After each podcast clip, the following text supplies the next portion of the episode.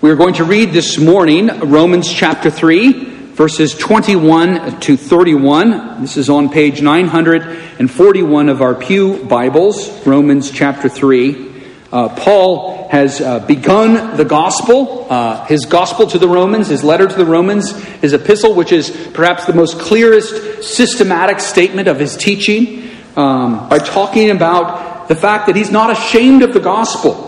For in it the righteousness of God is revealed from faith for faith, for the righteous shall live by faith. That's the thesis statement, chapter 1, verse 17 of his whole gospel.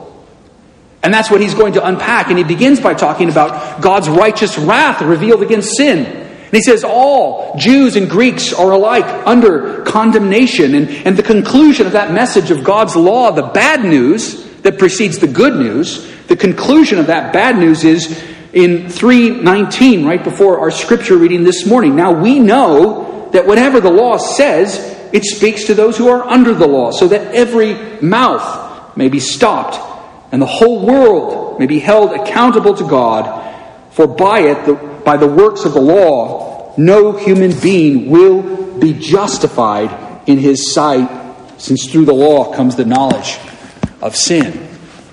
So the bad news comes first. We can't save ourselves by the works of the law. And that's what opens the door to his positive presentation of the gospel in chapter 3, verse 21. Let's read these words together. But now, now the righteousness of God has been manifested apart from the law.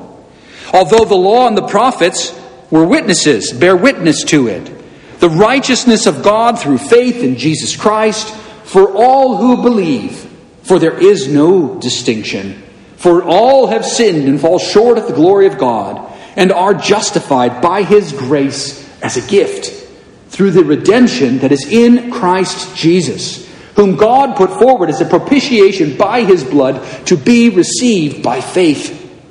This was to show God's righteousness, because in his divine forbearance, he had passed over former sins.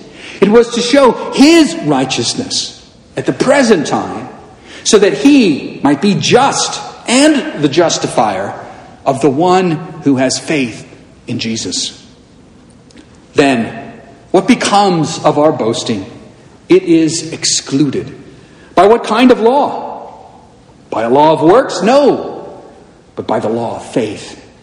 For we hold that one is justified by faith apart from works of the law. Or is God the God of Jews only? Is he not the God of Gentiles also? Yes, of Gentiles also since God is one who will justify the circumcised by faith and the uncircumcised through faith. Do we then overthrow the law by this faith? No, by no means. On the contrary, we uphold the law. Thanks be for God's holy word. May the Lord send forth His Spirit to uh, open our hearts to receive it and to believe it. Uh, we see there that justification is at the center of what Paul preached. He says he preached Christ crucified uh, in uh, Galatia or in to his, the Corinthians, and here he summarizes that same message as justification, the setting forward of God's righteousness in Christ, who was crucified. That's what it means here that that righteousness was made manifest at the present time. Well, in this uh, catechism series, we're going through the Belgic Confession at a little bit of a quicker rate, which gives us a different perspective on things. So today we are going to look at two uh, conjoined articles, two uh, similar articles, Article 22, uh, which is not in our bulletin, and Article 23, which we did print in our bulletin. And uh, sometimes we read these corporately, sometimes we do not. And uh, this one I think it would be good to read together. So I'll read Article 22, and then I will announce when we can begin reading together from our bulletin, Article 23.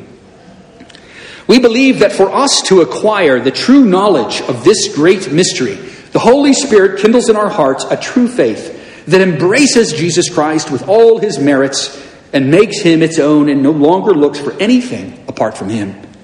For it must necessarily follow That either all that is required for our salvation is not in Christ, or if all is in Him, then he who has Christ by faith has his salvation entirely. Therefore, to say that Christ is not enough, but that something else is needed as well, is a most enormous blasphemy against God. For it would then follow that Jesus Christ is only half a Savior. And therefore, we justly say with Paul that we are justified by faith alone or by faith apart from works. However, we do not mean, properly speaking, that it is faith itself that justifies us, for faith is only the instrument by which we embrace Christ, our righteousness. But Jesus Christ is our righteousness, crediting to us all his merits and all the holy works he has done for us and in our place. And faith is the instrument that keeps us in communion with him and with all his benefits. When those benefits are made ours, they are more than enough to absolve us of our sins. And let's read together now about the justification of sinners in Article 23. We believe that our blessedness lies in the forgiveness of our sins because of Jesus Christ, and that in it our righteousness before God is contained. As David and Paul teach us when they declare that man blessed to whom God grants righteousness apart from works. And the same apostle says that we are justified freely or by grace through redemption in Jesus Christ. And therefore, we cling to this foundation, which is firm forever, giving all glory to God, humbling ourselves, and recognizing ourselves as we are, not claiming a thing for ourselves or our merits, and leaning and resting only on the obedience of Christ crucified, which is ours when we believe in Him. That is enough to cover all our sins and to make us confident, freeing the conscience from the fear, dread, and terror of God's approach without doing what our first father Adam did, who trembled as he tried to cover himself with fig leaves. In fact, if we had to appear before God relying, no matter how little, on ourselves or some other creature, then alas, we would be swallowed up. Therefore, everyone must say with David, Lord, do not enter into judgment with your servants, for before you no living person shall be justified. May the Lord uh, bless not only our scripture this morning, but our lesson uh, this morning uh, to our reading and to our understanding. The doctrine of justification, brothers and sisters, was known at the time and after the, the time of the Reformation of the doctrine as the doctrine of a standing and falling church. The doctrine of a standing and falling church. And it dawned on me as I prepared our lesson today that that could be understood in two different senses. The first sense uh, is that it is an essential doctrine. If you don't have the doctrine of justification, if you don't preach that you're justified freely by the grace of God alone, through faith alone, on account of Christ alone, then you don't have the word properly preached that our catechism says is a necessary mark of the church. You don't have a church. A church that doesn't cherish and proclaim this message has lost that claim to being a church of Jesus Christ. So that's the first sense, and that's the common sense. You know, this is a crucial doctrine. We must understand and confess this doctrine, and so it is the doctrine of a standing and falling church. But then I realized that there's another sense that I think it's important for us to grasp as well. Not only is justification an essential doctrine for the Church of Jesus Christ, but it is a controversial doctrine in the Church of Jesus Christ. That is to say, it is uh, a doctrine of a falling church. It is a doctrine that is ever under attack, both explicitly and implicitly. And I think it is fair to say that there's one fundamental fear that from the time of the church of Galatia to the early church to Pelagius to the medieval church to the time of the Reformation to revivalism in America to today, there is one fundamental fear that drives opposition to the doctrine of justification. How will we as a church emphasize this fear goes. Emphasize the necessity of holiness if we believe that the church is full of wicked people, justified by faith alone. Later in Romans, Paul will say, I believe in the God who justifies the wicked. He doesn't justify those wicked who've improved themselves. He justifies them when they're wicked. And this, this proclamation that they are not guilty frees them to holiness. It causes their transformation to holiness. How do we emphasize the necessity of this holiness if we say you don't need to be holy to be saved? And let me stipulate that the church does care about the holiness of the saints of the church. That's why we also have, as a mark of the church in our Belgic confession, discipline. We are a disciplined body of believers who, who take vows of membership to love the Lord, to follow his law as we are able. So, opposition to this doctrine of justification takes many forms. It takes practical opposition. Sometimes there are churches that teach the doctrine of justification, that hold to our confessions, that don't preach it on a regular basis. The preaching departs from it, practically. We say that what really matters is our holiness. And we put this doctrine on the shelf or in the background. Secondarily, there's also formal opposition. Ways of teaching, understanding the gospel arise again and again and again that seek to form, formally undermine this doctrine with one hand, even as they teach it with the other. And this has occurred and is occurring even now in Reformed churches. We need to be aware of this. I, uh, I don't often do this, but I, I did have a handout this morning, and I had some on the back. I handed out a few. I have some on the front pew up here. I don't know, Simeon, if you want to grab. There's a stack of a statement that our church, the United Reformed Churches in North America, made uh, in 2007, the year of this church's founding, on the federal vision. Now, this is, this is sort of not level 101 church membership. This is kind of level 201 church membership. You don't have to be experts in the federal vision. But officers in Christ's church need to be experts in the federal vision because it is a modern way, a modern method of undermining the doctrine of justification. And it brought about a study committee in our churches and a report and a, a formal condemnation this is why, brothers and sisters, we consider ourselves, and we are, a church that is not only reformed, but confessionally reformed. And by this we mean that we not only subscribe to our reformed confessions as leaders, as ministers. I will teach what is recorded, what is stated in those confessions as a faithful summary of Scripture, but that we use these confessions, that we have worship services organized around the teaching of the confessions, that we use them in our personal devotions, in our prayers, in our instruction of our children. We are robustly confessional. And I would say that since this is one of the two principal teachings of the Protestant Reformation, along with the doctrine of Scripture alone, faith alone and Scripture alone is the two pillars of the Protestant Reformation that every adult member of our church should understand and be able to articulate the doctrine of justification in the basic, simple sense. I'm justified by grace alone, through faith alone, on account of Christ alone. You should understand what these three alones uh, mean. Martin Luther discovered the gospel in Scripture, this gospel, because it had been obscured by the church for many, many years. And that's why we say that the Reformation is founded on these two pillars. He found it in the Word of God, he found it in the Epistle to the Romans. And he said, Where has this been all my life? Where has this good, comforting news been all my life? It's been obscured by the church putting forward different authorities, different teachers, instead of Scripture, instead of God's holy word.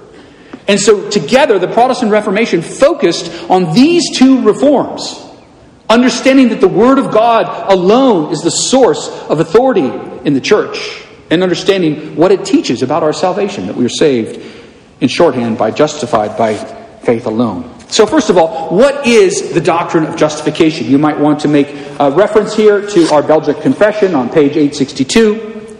First of all, our Article 22 begins by saying that faith is a gift of the Spirit. The Spirit kindles faith in our hearts. In other words, justification is for believers, but as the Catechism asks, where does that faith come from? It doesn't come from ourselves. So you see that right from the very get go, the doctrine of justification says we bring only empty hands. It's not something we do, we contribute nothing. So the Spirit kindles faith in our hearts. And what does this faith do? This faith, and this is a technical term we find in our confession this morning, is an instrument. An instrument. It's a tool. If you think of uh, you know, Thomas the Tank Engine. My daughter was a big Thomas the Tank Engine fan. We even got like a little battery powered engine, you know, the wooden tracks, and you, you put the engine on there, and you could put a double A battery and you hit the on button. It goes just, we'll go all day till the battery dies, right? Thomas the Tank Engine. And Thomas is here, and it's the tank engine. And then there are, you know, Clara and other little cars, passenger cars that connect to Thomas. And there's a magnet that connects them. Or if you're really riding a real train, there's a linkage, right? There's a chain or, or some sort of, there's actually sort of a, an officially invented thing that was a, a radical piece of technology for how trains would connect and disconnect. Faith is like that linkage. Faith is not a thing in itself that saves us. The engine is Christ. Thomas is Christ. Sorry, that's, that's huge heresy right there, right? The power of our salvation is in the merits of the righteousness of Christ. That's what pulls us to glory. But we are united to Christ by faith. And so faith connects us to Christ. He who has Christ by faith has his salvation entirely, our catechism says. Christ is our righteousness. It is the righteousness of Christ. Luther called it an alien righteousness, by which he didn't mean that it was, you know, ET or on a spaceship, but he meant alien to us. It's not native to us. It's not born in us. It's not earned by us. It's outside of us. It's alien. And that righteousness that saves us, in a sense, remains alien. It's never something that you could look at Simeon or Chris or Emmeline or Harry and say, ah, yeah, there it is, the saving righteousness. It's not in them, it's not in us, it's in Christ. But it is ours. The language of Paul that we read this morning is it is credited to us. This is what the word justification means it's a legal proclamation. When my dad made his final payment on his house, this was seven or eight years ago, a few years before he died. It was probably one of the great accomplishments of his life. he made his final payment and he got a letter in the mail the deed to his house. The mortgage was gone. The bank didn't own his house anymore. My dad owned his house, free and clear. And that was declared legally to be the fact. Now, he earned it, he paid for it, he worked a long time. But we don't earn it, but we get the piece of paper, we get the declaration, the legal proclamation that we are innocent. Not only innocent, we are holy. Our sins are taken away from us. Christ's righteousness is given to us. The great exchange occurs. Christ is, and our catechism, our confession points to two things. It talks about all the holy works he has done for us and in our place. We call this the active righteousness of Christ. He is the second Adam. Where the first Adam, born under the law, failed, the second Adam succeeds. He obeys every command. He alone, of all humanity, loves the Lord his God with all his heart, soul, mind, and strength. For us. He has done these holy works for us and in our place. This is what we call the active righteousness of Christ. It's ours. When God looks at us, he sees the obedience of Jesus. But there's also this passive righteousness, the fact that he has paid the penalty in our place. Belgic Confession 20 talked about this, the justice and mercy of God in Christ. He is a substitute for all the debts incurred by Adam's sin. We talk about his supreme act of obedience is the obedience of Christ crucified. He obeyed his father when he said, You have to die on the cross for the sins of your people. And as a result, we rely entirely on Christ. If we relied, no matter how little, on ourselves, we would be swallowed up. There was a, a, a meme sort of circulating in the Christian world a few years ago Jesus plus nothing is everything. Christ plus nothing is everything. We must add nothing to Christ. And that's the whole gospel. That's it all right there. There are a lot of ways to tweak this. Oh, because this is a humbling message, right? Well, can, there has to be something I have to do, right? Maybe it's, it's Jesus plus our decision. Maybe he just makes it possible we decide. That's the Arminian error, right? Or maybe it's, it's Jesus and how your faith starts to change you, takes on the form of love in your heart. That's the medieval Roman Catholic error. Or maybe it's Jesus and all of his righteousness plus how much you surrender to following him. That's the revivalist era of American evangelicalism, or much of it. Or maybe, and a lot of our Reformed brothers and sisters uh, fall into this trap, and as I point out later in this message, every preacher is t- tempted by this, right? Maybe, maybe we think it's it's Jesus and our real our love for God, our moral improvement. And maybe we become preachers of moralism. Maybe we still say, well, you're, yeah, you're saved by faith, but you'll really enjoy the comforts of the Christian life if you obey God. See, we put the emphasis on our moral obedience as the source of our comfort, as our peace. So we conclude Belgic Confession 23. This is uh, near the end, the second to last paragraph. A wonderful summary. But Jesus Christ is our righteousness, crediting, there's that word, crediting to us all his merits and all the holy works he has done for us and in our place. And faith is the instrument that keeps us in communion with him and all his benefits. When those benefits are made ours, they are more than enough to absolve us of our sins. Now, just briefly, uh, we don't need to look at it now in detail, but a Heidelberg Catechism also makes justification the centerpiece of its teaching. We're saved by faith. Where does faith come from? The Holy Spirit works it in our hearts. That's question uh, 50, um, uh, 59. Um, but question 60 is really a gold mine. How are you righteous before God? Only by true faith in Jesus Christ even though my conscience accuses me of having grievously sinned against all God's commandments, of never having kept any of them, and of still being inclined toward all evil. Nevertheless, without any merit of my own, out of sheer grace, God grants and credits to me the perfect satisfaction, righteousness, and holiness of Christ, as if I had never sinned nor been a sinner, and as if I had been as perfectly obedient as Christ was obedient for me. If only I accept this gift with a believing heart. And then there's a second question, I won't read it. it says 61. Why do you say faith alone? Because to emphasize that the faith doesn't add anything to this, it's just this instrumental cause.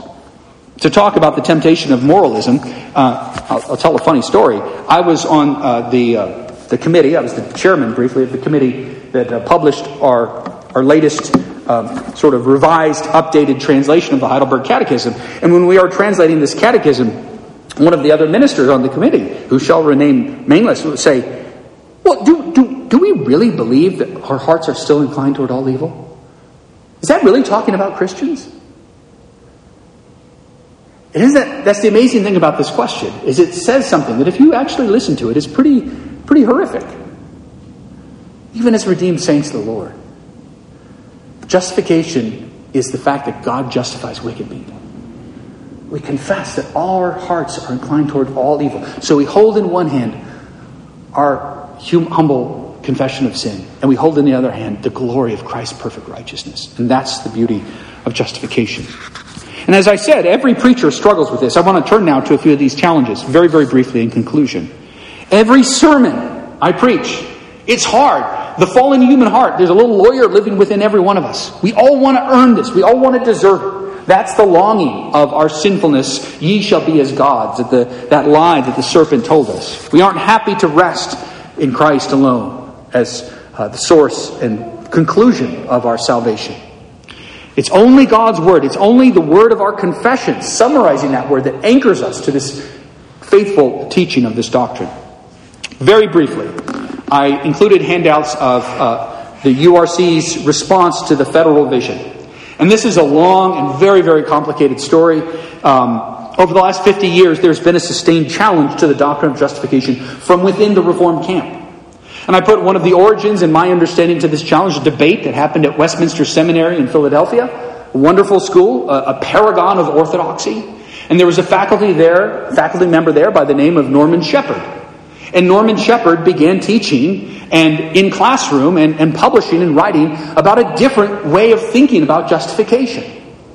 And this teaching has, uh, you know, tottered on through the years. It's filtered on. And there was a movement in the late 90s and early aughts called the Federal Vision. Very influential if you're familiar with uh, the teaching of the CREC churches, Doug Wilson in Moscow, Idaho. Um, most notable uh, origin of that body of churches.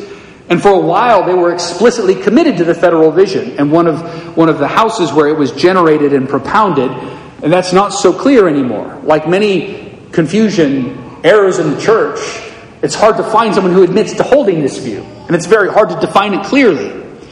But the URC formed a study committee to look into this because it was raising all sorts of questions. He suggested, for instance, that there was a, a justification now and a justification at the end. And sometimes the Bible does talk about the final judgment as a sort of final justification.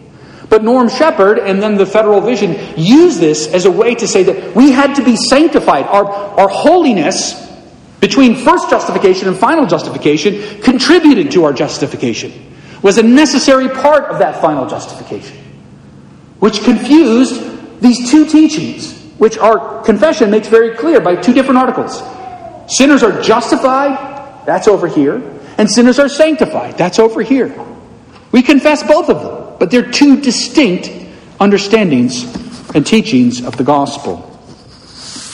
R.C. Sproul was one of the many men who stood up in the church in the 1970s and early 80s and responded to the teaching of Norm Shepherd.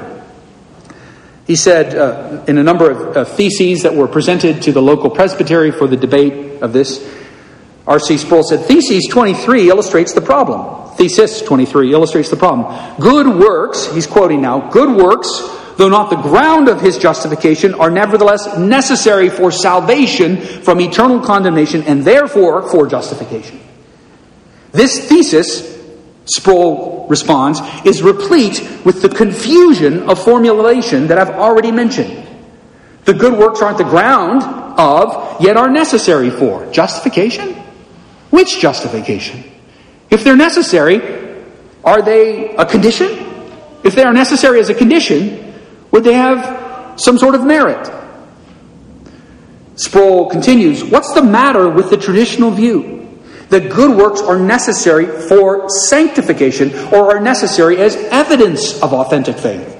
We acknowledge that our reward in heaven will be distributed according to works, not by the merit which imposes obligation upon God to reward them. So, one of the reasons I brought in this copy of the nine points of Synod Schererville, this response to the teaching of the federal vision is that if you look at each of the 99 points, um, if you want to take a look at it, you could just glance at it. It's not something to be memorized, uh, but it is an important part of our history. You'll see that, that each of the nine points is grounded in our confession. The HC stands for Heidelberg Catechism, BC stands for Belgic Confession. So, point three, those we reject the errors of those who confuse the ground and instrument of acceptance with God before the fall which is obedience to the commandment of life. With the ground, Christ, who kept the commandment of life, and instrument, faith in Christ of acceptance with God after the fall. And in Article 4, uh, we see that there's reference to Belgic Confession 19, 20, 22, 26. We anchor our response to false teaching in the church in our confessions. This is why they are an important part of this local church of Jesus Christ, of our federation of churches, and of all confessional Reformed churches. We have some visitors here from the Canadian Reformed Church this morning, a, sister church in Christ. Our confessions anchor us when our hearts want to wander, want to stray. And you might think, well, this is awfully detailed, Pastor. Why, why all this detail? Does this theology really help us? And when you look at our confession, when you look at even the coming articles in our confession, why is this such an important doctrine? Why is it an article of a standing and falling church? Because it is the ground of our comfort. The medieval church was grounded on fear. If you've ever been to the Sistine Chapel in Rome, the Last Judgment of Christ, that amazing painting that occupies an entire wall, five times the size of that, Michelangelo, Jesus is coming back and sinners and demons and people are shrieking in terror and running away and terrified. And that was the motivation for holiness that the church clung to. We must strike the fear of hell into people to get them to obey God's law. That's the bit or the bridle for the horse or the mule. And the gospel says, You are forgiven. Blessed is the man whom the Lord doesn't judge because he's judged Christ in your place. And the only true comfort in life and in death is knowing that we add nothing to this gift that is given to us in Christ Jesus. Let's pray. Merciful God, we are so grateful this Thanksgiving weekend for the gift you have given us in your Son, Jesus Christ, in saving us from our sins, in calling us to new lives of obedience and giving us a motivation and an incentive to this obedience, which is the righteousness of faith gifted to us in Christ. Taking away our fear, our guilt, our shame, and seating us in the heavenly places, even now, with Christ Jesus. To him be all the praise and glory, now and forever.